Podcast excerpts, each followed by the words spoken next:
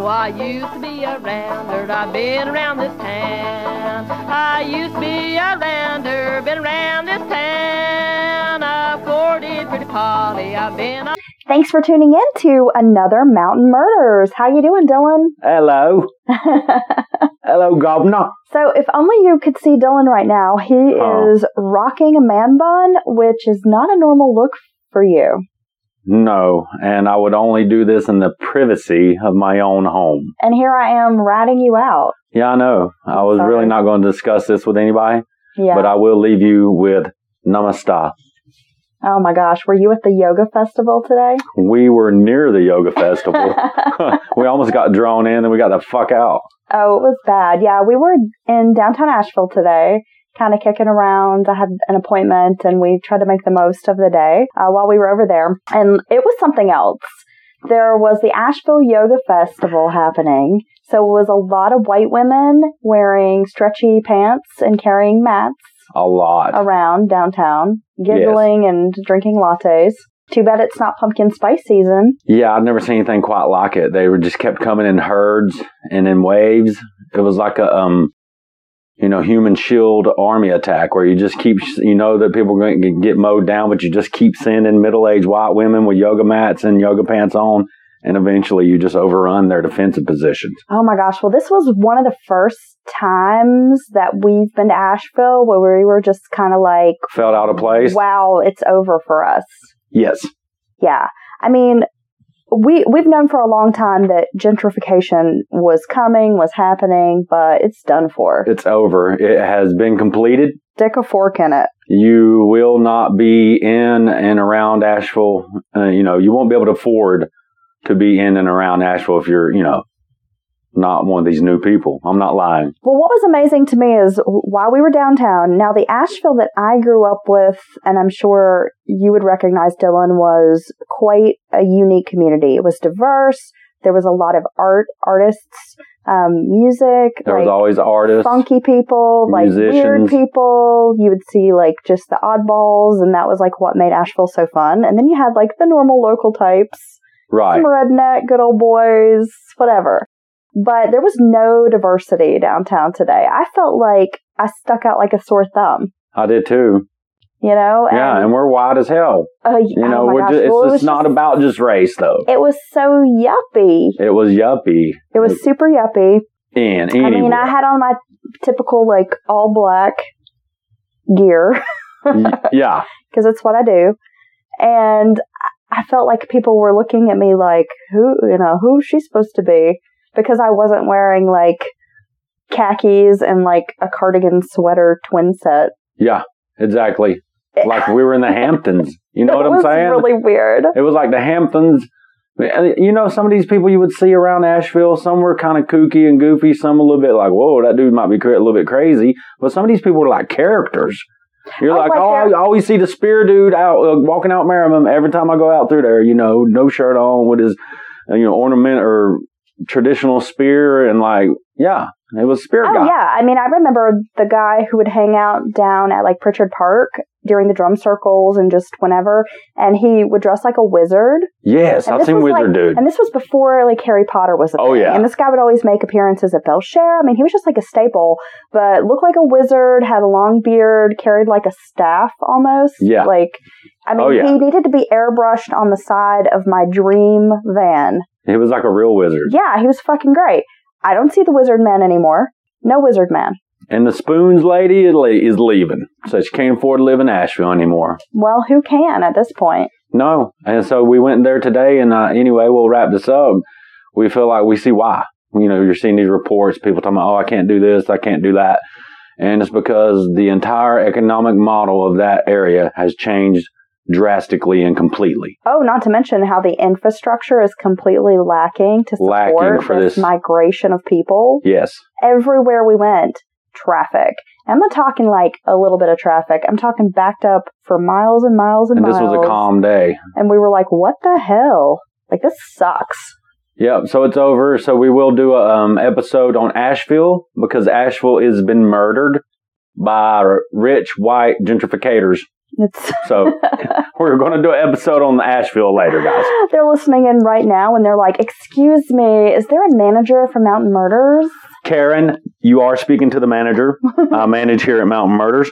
Can I help you? Well, sir, you have a man bun, so I just can't take you seriously. I am 41 years old, Karen. Is there like an adult here I can speak with? I am the general manager and the proprietor of this establishment. So, well, I'm going to leave you a bad internet review. Well, that's fine. If you'll just get the fuck out of my business, you can go ahead and write whatever you need to on FaceTime. Okay. Well, I'm enjoying a nice, what is this? Oh. It is a peppermint mocha stout. Yeah. It's actually pretty good. We were going to go ahead and tell them where it's from. We'll make a deal with them later. It's from Bear Waters Brewing Company in Canton, North Carolina. That is very interesting. I tasted that last night, and I was like, ew, peppermint stout, but I tasted it, and it's very interesting. Yeah, I mean, you know I like the dark beers, the stouts, porters, so I think it's pretty tasty. Yeah, and since we're talking about that, I am enjoying a Mountain Mojo from Bear Waters as well. I had one of those before, and it was very good. It was tasty. It's a lager, right? Yes. Very interesting for a lager. Yeah, I liked it. It almost kind of had like a funky fruit taste or something. I don't know. Like when I was thinking it had like almost a hint of grapefruit or something in it. Yes, there's a few fruits in it. Yeah? So, yeah. Yeah, you got mango and a splash of a cascade of hops that adds yet another layer of fruit. Okay, guys, we're really not getting paid by this place, so I'm not going to describe it anymore, but it's a pretty good couple local brews. Well, let's get into the heart of the case. Are you ready? Yeah, let's do this. I'm ready, and I feel sassy, and I'm just ready to do this. And you have your man bun, and we're ready to get started. Yes. Okay, so April 6th, 1997... 6 young people ranging in ages from 14 to 20 were living in Pikeville, Kentucky.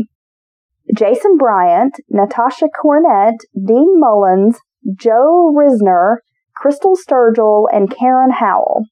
And they seem like, you know, your typical kind of clique of friends. Only what made these guys a little different on this particular day, they were embarking on a road trip to New Orleans, Louisiana. New Orleans. Oh, so they're getting the hell out, huh? Yeah. And so why did they pick New Orleans, you ask? Well, we can get into that right now. I'm going to give you a little background on these 6 characters, quite a motley crew of friends we have here.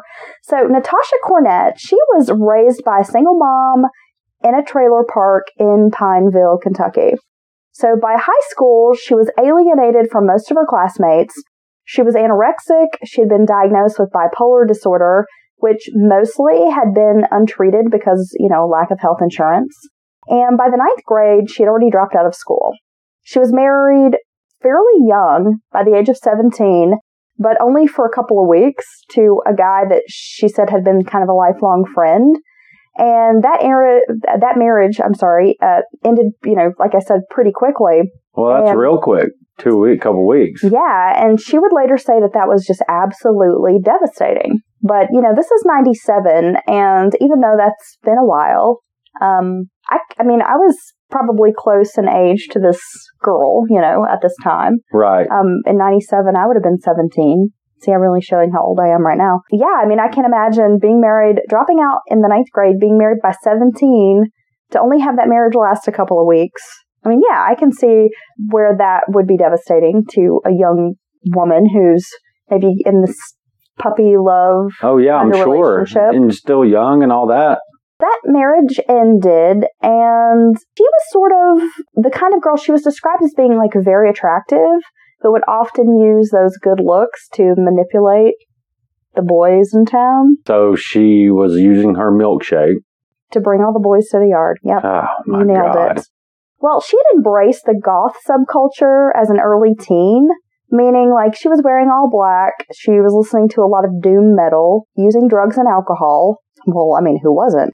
I'm just kidding. She was also self-mutilating, cutting her wrists, slicing her body up. that kind of thing. Yeah. And so as an outcast... She's a cutter. Yeah. Well, doesn't that kind of go hand in hand with a lot of bipolar disorder? Yeah, I was going to say that is, you know, some people might tie that up with their concept of some, you know, dark, emo, goth person. But yeah, I think that's more just like a mental thing that you can have or not. I've known people that do that. Well, you know, as an outcast, she kind of became the leader of this group of other kind of weird outcast kids. And you've got to imagine, I mean, they're living in Pikeville, Kentucky.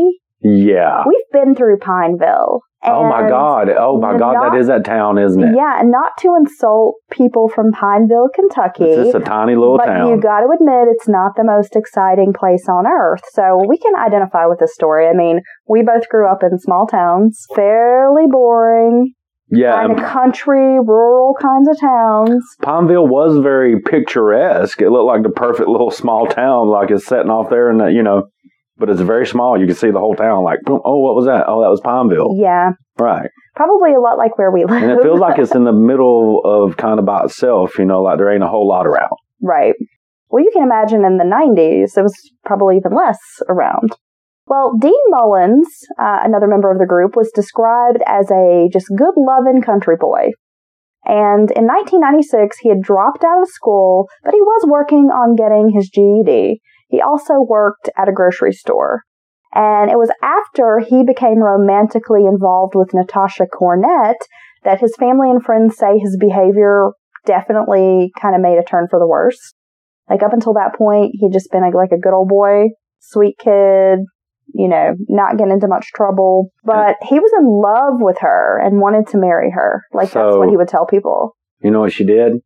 I know what she did. What? She threw that ill nana on his ass. Oh, okay. Yeah. Okay, Foxy Brown. No, but yeah, that's what happens. After that happens, they just tell you what to do. Or they tell you, like, give you instructions while they're giving you the ill nana, and you just go do it like a Manchurian candidate. Yeah, I think that's accurate. Yeah. We were talking about that earlier today. That's kind of how our relationship works. Yeah. Anyway, so Joseph Risner was rumored to be Cornett's new boyfriend. So, as I mentioned before, really attractive girl and use those good looks to manipulate guys. So, she's been kind of seeing this kid, Dean Mullins, and then I'm assuming that was kind of over, although he said he was in love with her. He wanted to marry her. So, he had it bad. Yeah. Bad crush. He had it bad. But she'd already moved on at that point to this guy, Joe Risner. So, Joe had recently been kicked out of the Army for drugs. He had a history of drug abuse. He claimed he'd had sex with babysitters when he was a kid, like 12 years old. And at some point, he had dated Karen Howell, who's going to come into the picture in just a moment. So there has been some discussion that there might have even been some kind of love triangle with these two females, Karen and Natasha. And Natasha was definitely like the ringleader of the group and supposedly like the hot one. And then you've got this Karen Howell, who's kind of vying for Joe's attention. And then you've also got Dean Mullins, who's kind of vying for Natasha's attention. Oh, geez. So it just seems like... Geez Louise. Yeah, like no a Springer episode. Like, yeah, just some drama. Crystal Sturgill came from an abusive background, but was mostly considered to be a good student. Karen Howell was an underachiever, but didn't come from a troubled background. I guess she worked at a daycare with kids, and at some point, she's going to say she was molested by her stepfather. And after that happened, she kind of bounced around and was living at like 13 different places from December to April. Well, that's not good. Before this road trip was about to happen. As I mentioned, Crystal Sturgill, she was really good friends with Dean Mullins and was really critical of his relationship with Natasha. So she did not like Natasha very much. Yeah, it's not like she was couch surfing, not spending more than a day or two at, you know, hardly a couple of days at each place, you know, 13 times in a month. Then we have the final character in this mix here, Jason Bryant. Now, he was 14 at the time of this road trip. And he had the IQ of 85 and the social and emotional skills of an 11-year-old. He had a history of drug and alcohol abuse beginning as early as 3. Yes.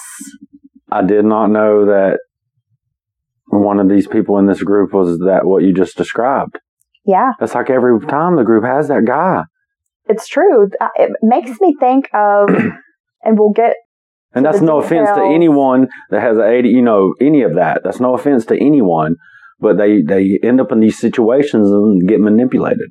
Well, that's true, and it really makes me think of, and we'll get into the meat of this case and why it's got a lot of parallels with, like, the West Memphis Three. Yeah. And it makes me think of the Jesse Misskelley. There you go. Guy from the West Memphis Three murders.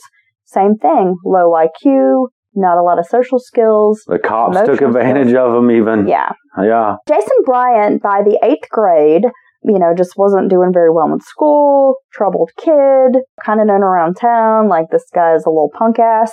Well, he met Natasha just kind of at random in Pikeville, and they became friends. So he only knew her about a month before they decided to go on this road trip.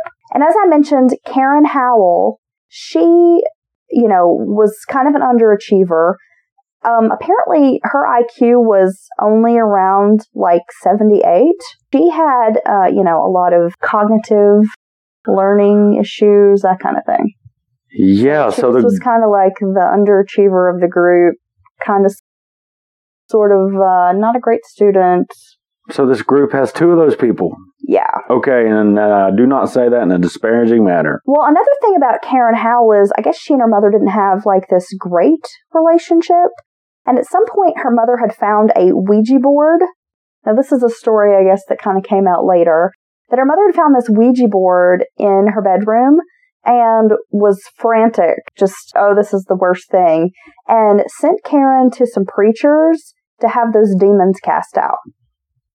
Ah, it'd be like that movie we were watching earlier. So that has to be pretty traumatizing. Well, there's no telling what... Well, you know how much abuse and stuff's been laid upon people through exorcism?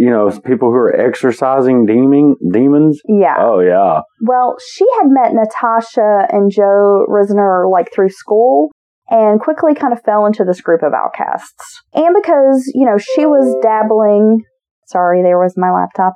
She was dabbling in a little bit of the occult stuff, playing with the Ouija board. She was really interested, I guess, in witchcraft, which Natasha also, had this interest, was into Ouija boards, playing with tarot cards, reading about, the occult, witchcraft, Wicca, all those things, listening to doom metal. Well, yeah, and back then, at the tail end of the satanic panic, for lack of a better word, had gripped the nation for, since the 80s? Late 80s on? Mid-80s? Well, and right before this, as I mentioned, there was the West Memphis Three. And that was totally the attitude that people had about anybody that does any of the things you just listed, let alone all of them, with the rock music, the doom metal, and the Ouija board, and witchcraft, and, you're totally going to be like, oh, if something bad happened, that person right there has done it, because you already think they were like a Satanist or something. Well, yeah. So that brings us to April 5th, the day before the road trip. So this would have been April 5th, 1997. I believe it was a Friday evening. The kids had been partying kind of out at this old campground area. They would go drink, party, build a bonfire, pretend they were, practicing some kind of black magic type of thing. And there were a lot of kids who would hang out there, but apparently this group was very exclusive, weren't really socializing with the other groups. Wow. Just kind of being weird. So they're the head goths. They're the head goths. Are they? You can't witch with us. Are they the goth branch of the Wellington family? They could be. Okay, well, we'll dig into that more later, guys. I don't know what he's talking about. Okay. I'm just going to pretend I don't know. Well, okay, so they're partying at this campground, hanging out, drinking, sitting around by the bonfire, probably listening to Wagon Wheel, but a goth version. Yeah. Just kidding. But at some point, they decide they're going to go check into a motel room, which was $27 a night. So okay. Back in 97, not an expensive room. Honestly, I don't know. Might have been kind of a little musty. Well, I know it's still the 97. It's going to be a little bit less, but 20. Let's be honest. Any room you get for under $30, $40, I don't care what time period it is, unless it's 1910, It's going to be dusty as fuck. Like crack smoke's going to come out when you open the door. Yeah, well, I'm not going to give the name of the motel. I have it here, but I'm not going to mention it because I don't want to get sued by these people when they find out I called their place musty. But the kids go check into this motel room. Now, later, Cornett's mother would say that her daughter and friends did something in that motel room that unleashed a horrible demon spirit on them. Oh my God, they had a Necronomicon? Well, others who witnessed this event, if we want to call it an event, said the 16s gathered at the motel to conduct a satanic ritual while burning black candles. Oh my God. Witches with black machine. The black candles from Walmart? Probably. Huh. I don't even know if these kids had a Walmart nearby. Well, Cornett, of course, adding insult to injury for as her reputation around town, considered herself a vampire. That would help people think you're normal. You know, that would help with your image. Well, she named her black dog Malkavian after a vampire that was in some board game she really liked. That's pretty awesome. She was playing a lot of these, like, fantasy vampire kinds of games, card games, board games. Yeah. And the walls in her bedroom were covered in satanic symbols and had phrases like, I hate the world, scrawled, you know, on the walls. Well, you know, they say satanic symbols, but there's a lot of symbols that get grouped into that. You know what I mean? Like, well, you could have the symbol for a whole nother reason. I get it. But I'm just telling you, these things kind of lead to this bigger picture. Oh, yeah. Scenario. And I didn't mean to, but yeah, it's funny how that happens, though. But well, on the night of this alleged ritual, now remember I told you that Jason Bryant was the youngest of the group, 14, and he'd only met Natasha about a month before kind of weekend is unfolding. So he doesn't really know these people. He doesn't, but on that night, he carved Natasha's initials into his arm. And now you're dating.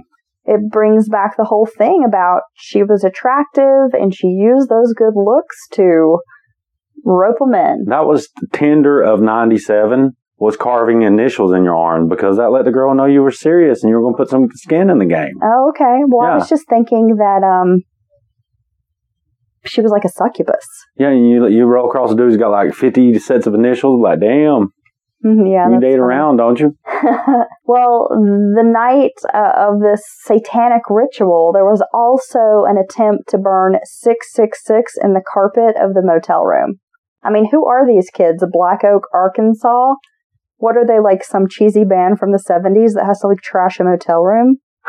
Yeah. Trash it goth style? Yeah, I guess so. Yeah. Well, a few days before this motel incident, Cornett was seen in a grocery store with Joe Risner, and she led the long-haired, lanky Risner around by a dog chain fastened to a collar around his neck. I mean, I'm sure this was all for shock value. You gotta consider, she's bored, she's living in this small town. You know that's what it is. So this is all purely entertainment. Yeah, you know, they're just carrying on, trying to freak out the old folk there in this small town. Well, they got to be bored. I mean, I know what it was like to be kind of that weirdo, oddball kind of kid living in a small town and doing things just for shock value. Like, because I was already kind of the odd kid or the freak or whatever. Yeah. I can relate to this group of kids. It's almost like they're staring at me anyway. I might as well give them something to look at and have fun with it. Yeah. Give them something to talk about. I mean, that was definitely my attitude. And so I think that a lot of Cornett's outlandish behavior was really just for attention, to establish some sort of control level of, like, coolness or, like, or dominance. Like, oh, she's, you know, because it was kind of her way, as you mentioned, control. So, well, like, not even so much like a... Maybe, you know, she's not felt in control, not even like in a dangerous way, you know, in the beginning. But yeah, just some like, you know, you're going to be weird. People going to treat me like crap. But at least I have some kind of control over why, because I do, you know. I've known people. I've seen, you know, new people like that in school who just did really weird shit out of nowhere just because, you know. That's almost like they didn't get any reaction from people unless they were doing weird shit. Right, yeah. April 6th.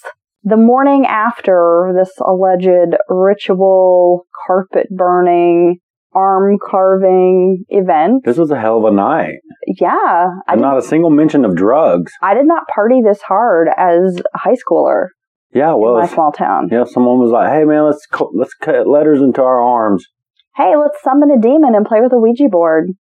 Okay. Yeah. Well, I might have tried that once or twice, but okay. Anyway, moving along. So April 6th, the morning after the event, this group spent the morning driving around the county. They visited with some friends. They broke into a couple of houses. It was during this time that they robbed the houses, picked up some guns. Uh-oh. Yeah, some ammunition. Then they were buying drugs. Oh, okay. And they had a 9mm and a 25 caliber pistol that they managed to pick up during this little mini crime spree. I was wondering when they were going to get some drugs. Yeah, well, they got some drugs. Once they get on the road, they're driving Joe's mom's car. Yeah. So if you remember, Joe was recently kicked out of the Army. He's the oldest of the group. He's 20, but driving his mama's car, and it was overheating. They pulled over while they're still in Virginia. They're in Kentucky. So they pull over. They tried to hotwire a couple of cars. They went to like a used car lot. They were unsuccessful.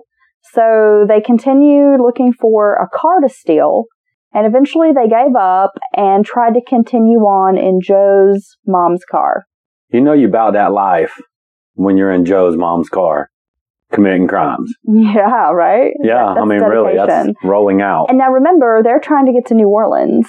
Pineville, Kentucky to New Orleans, that's like a good 15-hour drive. Yeah, and you're already having car troubles. Yeah, so that's this is already, good. Like, they're setting themselves up for some failure with this road trip, I think. They should turn around and go home. Well, by the time they reached Baileyton, Tennessee, they had to pull over at a rest stop because the car just was not functioning in the right way.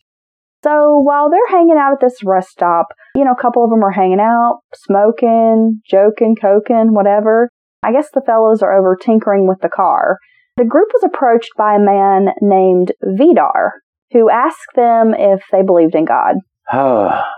Yeah. So here you got this group of teens pissed off at the world, basically, right? Is everybody under 20?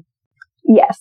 So, yeah, okay, clad in black, everybody near our age remembers the top when, you know, goth was goth. And, yeah, black trench coats possibly, all black everything. Not these Instagram witches today. Yeah, girls might have, you know, bright colored hair or whatever, but and everybody's giving you a fuck you, I wish I was dead attitude. Yeah, exactly. Okay, so here comes Vidar. So, all right. Vidar Lillelid. Nice name, huh? I love it. Vidar Lillelid was born in Norway, but moved to the United States in 1985. And in 1989, he married Delfina Zelaya. She was a first-generation Honduran-American from New York City. The two were Jehovah's Witnesses and made a connection through their church involvement. This couple had decided to settle in Knoxville, Tennessee, because they felt it was a good place for raising a family. Now, Vidar worked as a hotel bellman in Knoxville, and by this time, 1997, the couple was living in East Tennessee. They had two children.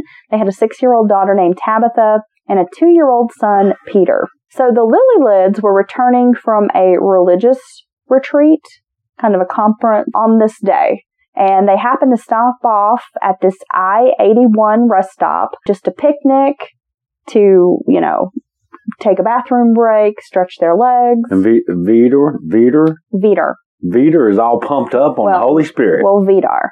Right. Yeah, Vidar's got that energy running through him. Well, probably. I'm going to witness. Yes, exactly. Here's this group, as you mentioned, hanging out, teenagers, surly attitude. They got their black clothing, wearing chains. He couldn't help it. Dog collars, chokers, got the black lipstick. I mean, they did not want to hear the word of God. These are kids who are proclaiming themselves to be Satanists, anarchists, Wiccans.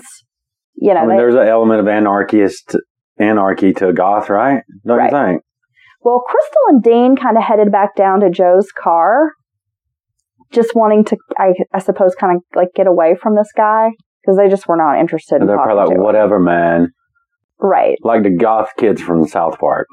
And so while they're heading down to Joe's car, the other kids walk with Vidar and kind of approach this van.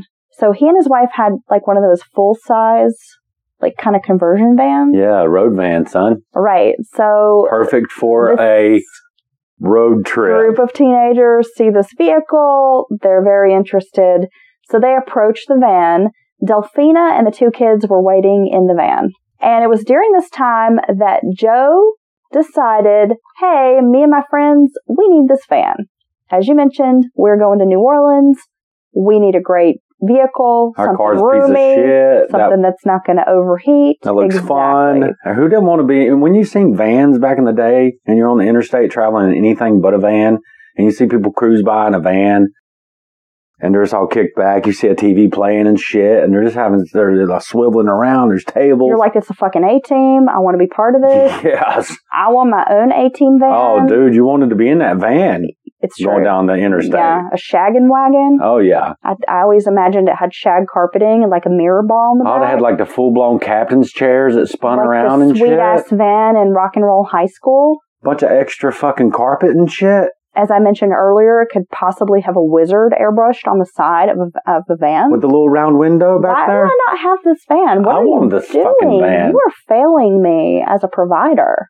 I need this van, Dylan. Okay, we're going to get that van. Take out your man bun and buy me this van. Back to the story. Joe decides he needs this van. So what does he do? Aha. Remember, he stole those guns? We're about to take this shit. Okay, Gmail, I don't need your update right now. He pulls out a gun... Oh, and now Yahoo is telling me there's I know, right? So he pulls out one of the guns, climbs into the van's passenger seat. Delfina's sitting in the driver's seat. He tells his friends and Vidar to get in the van as well. It's carjacking. Joe yelled to Crystal and Dean to follow them while wielding this gun. So in a split second, these kids went from runaways, petty thieves... Yeah. Just, you know, hey, we broke in a house and stole a gun. I mean, that's pretty major, but... It's going to get worse. Right. So they go from that to being kidnappers, carjackers. And, a gun. Right. Violence, all that shit. I should also mention that just about an hour before the teens were believed to encounter this Lillelid family, they were given a speeding ticket in Gate City, Virginia. I mean, if only that cop had known their next move. Yeah. You know, because they get a speeding ticket. An hour later, they encounter this family. They're holding them at gunpoint. That's just kind of crazy. That is crazy. Joe ordered Delfina to drive them down the road a few miles out to what was more of like a rural dirt road. I'm not going to. You got to shoot me up here at the damn gas station. I am not getting in the fucking van with my family, and you're not driving me out no goddamn dirt road where it gets scary. I know you're going to shoot me in the face. I ain't going. You got to shoot me up this motherfucker right here in this parking lot. Yeah, I mean, I'm down with that. That's how I'm going to do it, baby. If it happens, this might try to take our Subaru at gunpoint and tell us to drive out in the swamp and shit. They ain't going to take you out there and have a conversation about, damn, your finances. Well, I'm sure there's not a swamp around here. But well, I'm saying that's where they're going to shoot you in the face. Where you're going with it. Okay, I'm sorry. That's just scary. Drive out. They find this rural road. Dean and Crystal were in the other car. You got to remember driving Joe's mom's car. When everybody kind of parks, they're forced out of the van. Joe told his friends that the family had seen them and therefore everybody had to die. Now, could you imagine, on a serious note, how terrified this family is at this point? Right? I mean, one minute you're praising Jesus. Well, her husband's out doing his thing. He probably goes up to people all damn time. She's like, damn it, Vidar, get your little ass back up in here. We're trying to get home. You know, thinking all into gun in your face, being forced with you have kids in the vehicle and you've been forced to drive to a remote location. I mean, you know, those people know this is not good. It is a frightening scenario. I could only imagine. One that I don't ever want to be in. No. Vidar was shot 6 times, Delfina 8 times, Tabitha, the 6-year-old, also shot. She actually died the next day in the hospital from her injuries. And then Peter, the 2-year-old, was shot in the eye. He did survive. I believe some of his spinal cord, like one of the bullets kind of grazed his spine. He did have some issues from that. Oh, but my God. He was the sole survivor. The teens basically brutally, murder this whole family, they think, because they don't know that the little boy is still alive. They kind of roll the bodies off almost into kind of like a bit of a ditch. Seemed like a really low ditch, though. It's not like a deep one. Yeah. And they load up in the van, and they end up driving over the bodies as they're leaving. Okay. So just disrespectful as fuck. Yeah, so they went off the edge now, You've murdered, kidnapped, murdered. The stolen car, the stolen guns, none of that shit matters anymore. Yeah. Now you've done the big deal, and now they're running. I'm sure they're terrified. They're scared too. I'm not making excuses for them, but they're young. They've done this crazy shit, and now they're, running off in the van. Well, the car was left at the crime scene, mired in mud. Joe's Their car? Mom's car. I don't know why. I want to start a band called Joe's Mom's Car. That's a great name for a punk band, but are you fucking kidding me? Yeah. Well, they're kids. They're not geniuses. Two of this crew has very low IQs. Yeah. Let's face it. We're not dealing with, mastermind criminals here, right? Yeah. So the cops show up to this horrible, terrible scene. Let's be honest. They're kind of a fucking bunch of dumb kids. Their families, a dead family, show up, find a damn family, and, they're like, oh, you find any clues? Like, there's a car stuck in the mud right there. Right. With a license tag. Yeah. Okay. So as you mentioned, of course, these kids are panicking. What the fuck have we done? We just killed a whole family. We've stolen their van. Shit just got real. They make the decision to drive on to New Orleans, but eventually they talk themselves into going to Mexico. Okay. So they get into Mexico. Somehow, and I'm not really sure of the details, Joe Risner somehow gets shot in the leg while they're in Mexico. So something happens while they're there. Wow. Mexican authorities start to realize there's something going on with this group of kids. They spend only about 2 days in Mexico. Then at some point they're trying to sneak across the border into Arizona, and they're caught. Well, because they don't have any identification to get back into the States. This one guy's shot bleeding. Things just aren't looking so good. And on top of that, they've been driving around in this van, so once they get to the border and the plates are run on this van is wanted, it's been stolen, there's a murder that happens, so of course this is all looking bad. So they'd made it. They made it to where every outlaw and every Western I've ever seen growing up was trying to get to. Yep. To fucking Mexico. They made it. They went to Mexico. Straight down there and gotten some bullshit. Dude gets shot, and now they got heat down there, and they trying to come back. While police are searching this van, searching these kids, they find a knife and a photo album of the Lillelids in the van. Obviously, this is the right van. The plates are matching up. We find these people's personal items. And that was the other thing. There were some of the personal belongings of the Lillelids family, I guess that had been in the van, were now in possession by these kids. Like in their stuff. Yeah, so you got to think, who knows, maybe one of the girls was wearing a ring. Probably got a bag, or had, the woman's purse, or I don't know, whatever. But there were a few small items that these kids had in their possession. So all of these things stacking up, these guys are definitely suspects. They get arrested and are eventually extradited back to Tennessee. Yeah, because they're going to get you for killing a whole family. Well, yeah. That's your ass. At the trial, Natasha, Joe, and Karen testify that Jason, now remember, he's the youngest, that he was the sole shooter. Now, he's the youngest, and he has a lower IQ, is that right? Yes, he's the younger of the group, the youngest one. He has the lower IQ.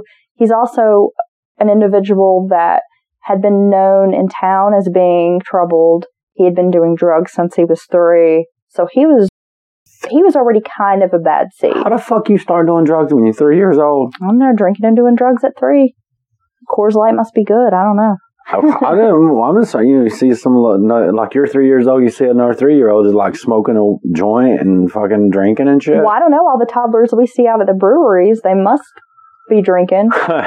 They got a lot of alcoholic children running around there. Yeah, and rescue dogs, apparently. Yes. We're not at a real official craft brewery unless there's like a baby and a couple of black labs running around. Yeah. So anyway, back to our stories. They're all saying basically, hey, it's Jason, he did it.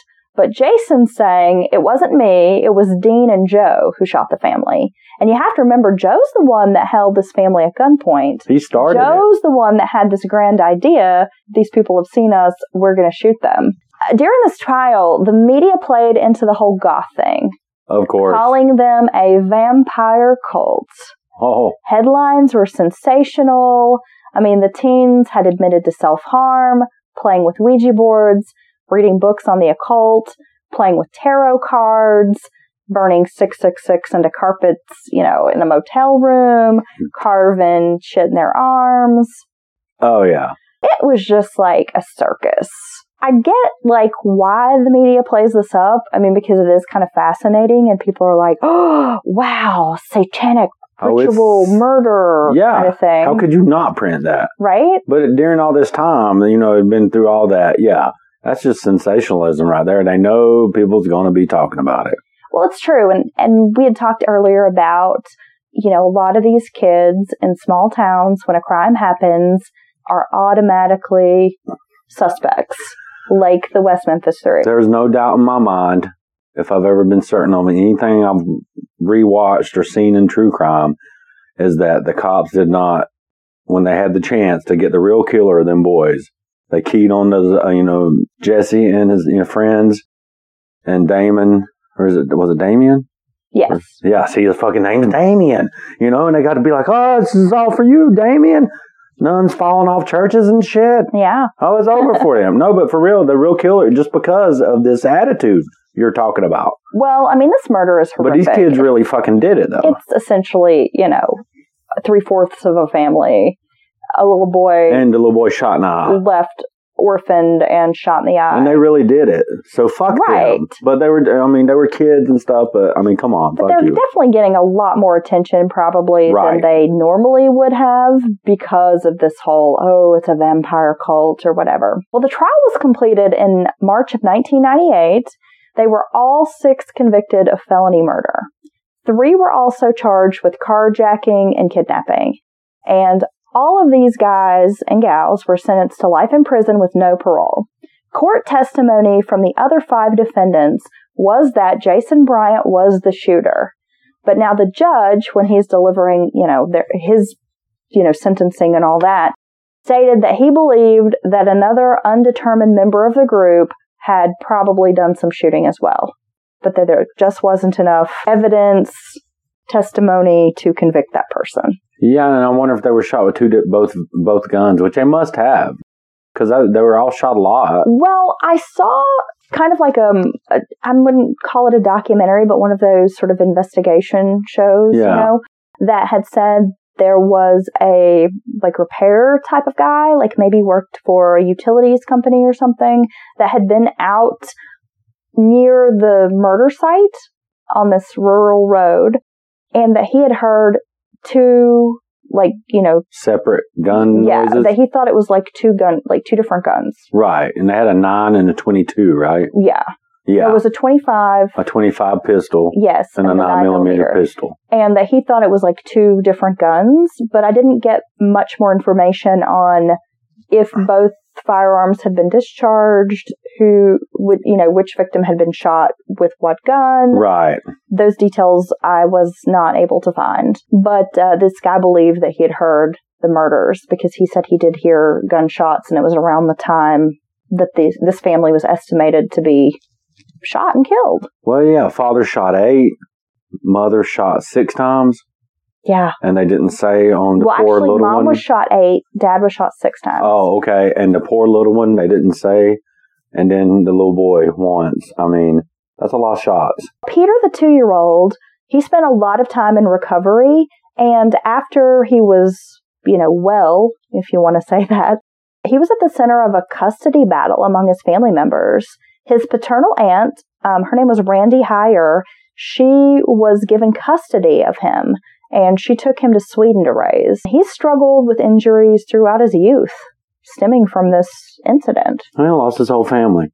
And he lost his whole family. Yeah, I mean, there's no... One of the reasons that she was given custody was she was able to say she could take him back to Europe, to Scandinavia, to Sweden, raise him in a more traditional style, like what her brother had grown up, you know, right, that whole culture.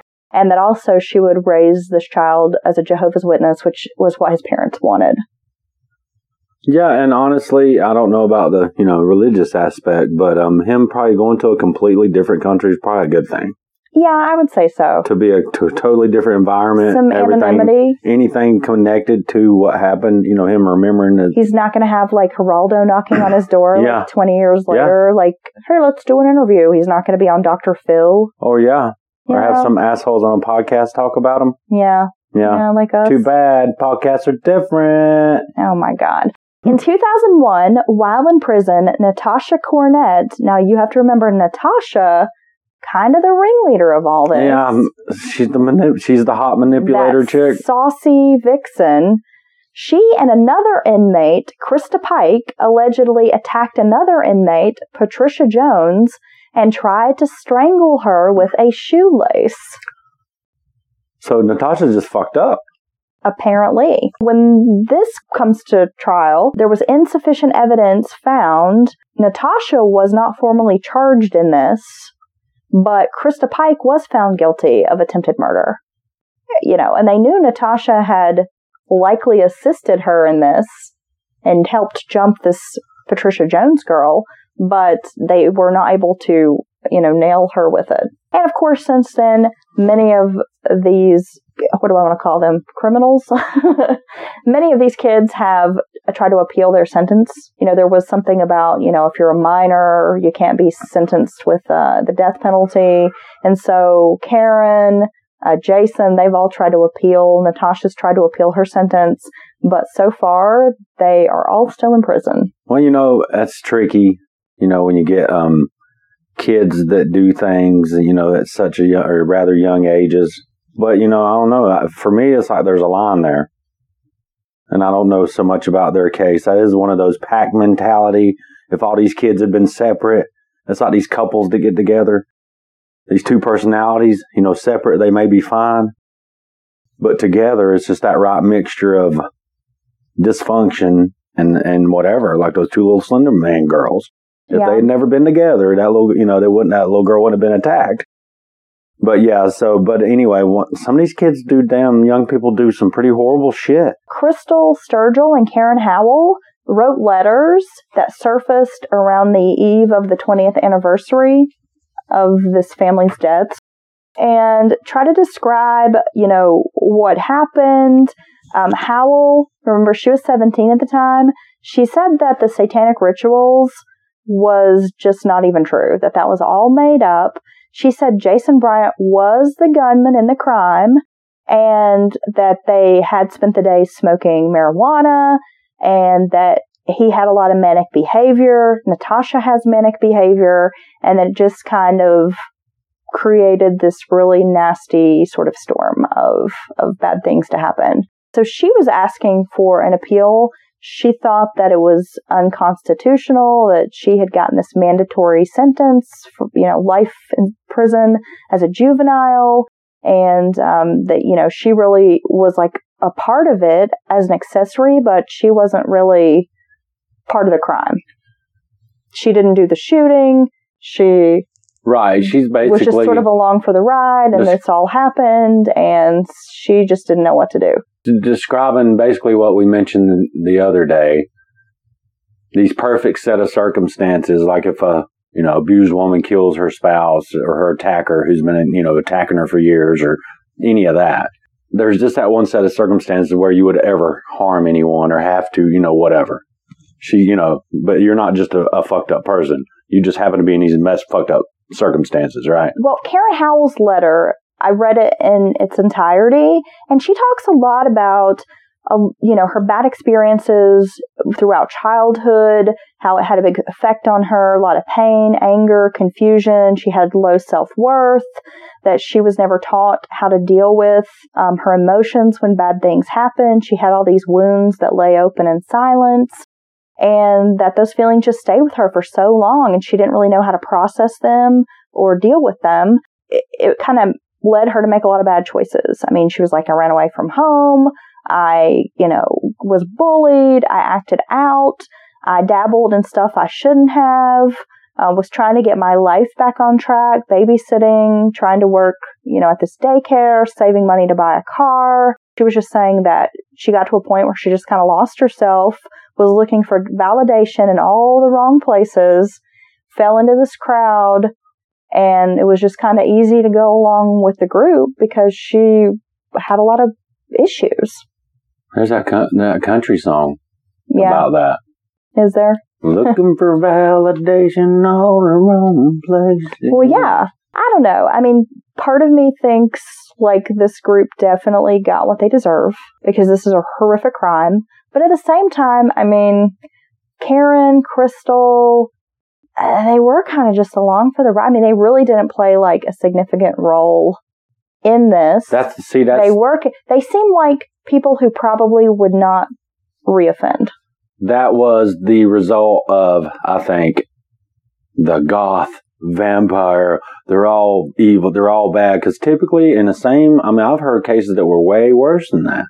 People being tortured, cut apart and all this. Not that this isn't horrible. I've seen, people just along for the ride or that had the least role get 6, 8, 5 years. Right. I mean, I think you have to look at, and I'm no judge here. I'm no attorney. I'm no legal expert. But I feel like you have to look at the individuals. And I think Karen Howell, Crystal Sturgill, they're definitely people. Well, I shouldn't say definitely, but they seem to me to be people who would likely not go out and do this crime again. They were just with someone who murder a family again. Right. They were with somebody who happened to do this fucked up shit. And they really have kind of paid for the crime. I mean, they've done a lot of time. They've done over 20. They've served almost 20 years. More than a lot of murderers get. Exactly. So, right. Yeah, maybe they should be able to get out now. Right.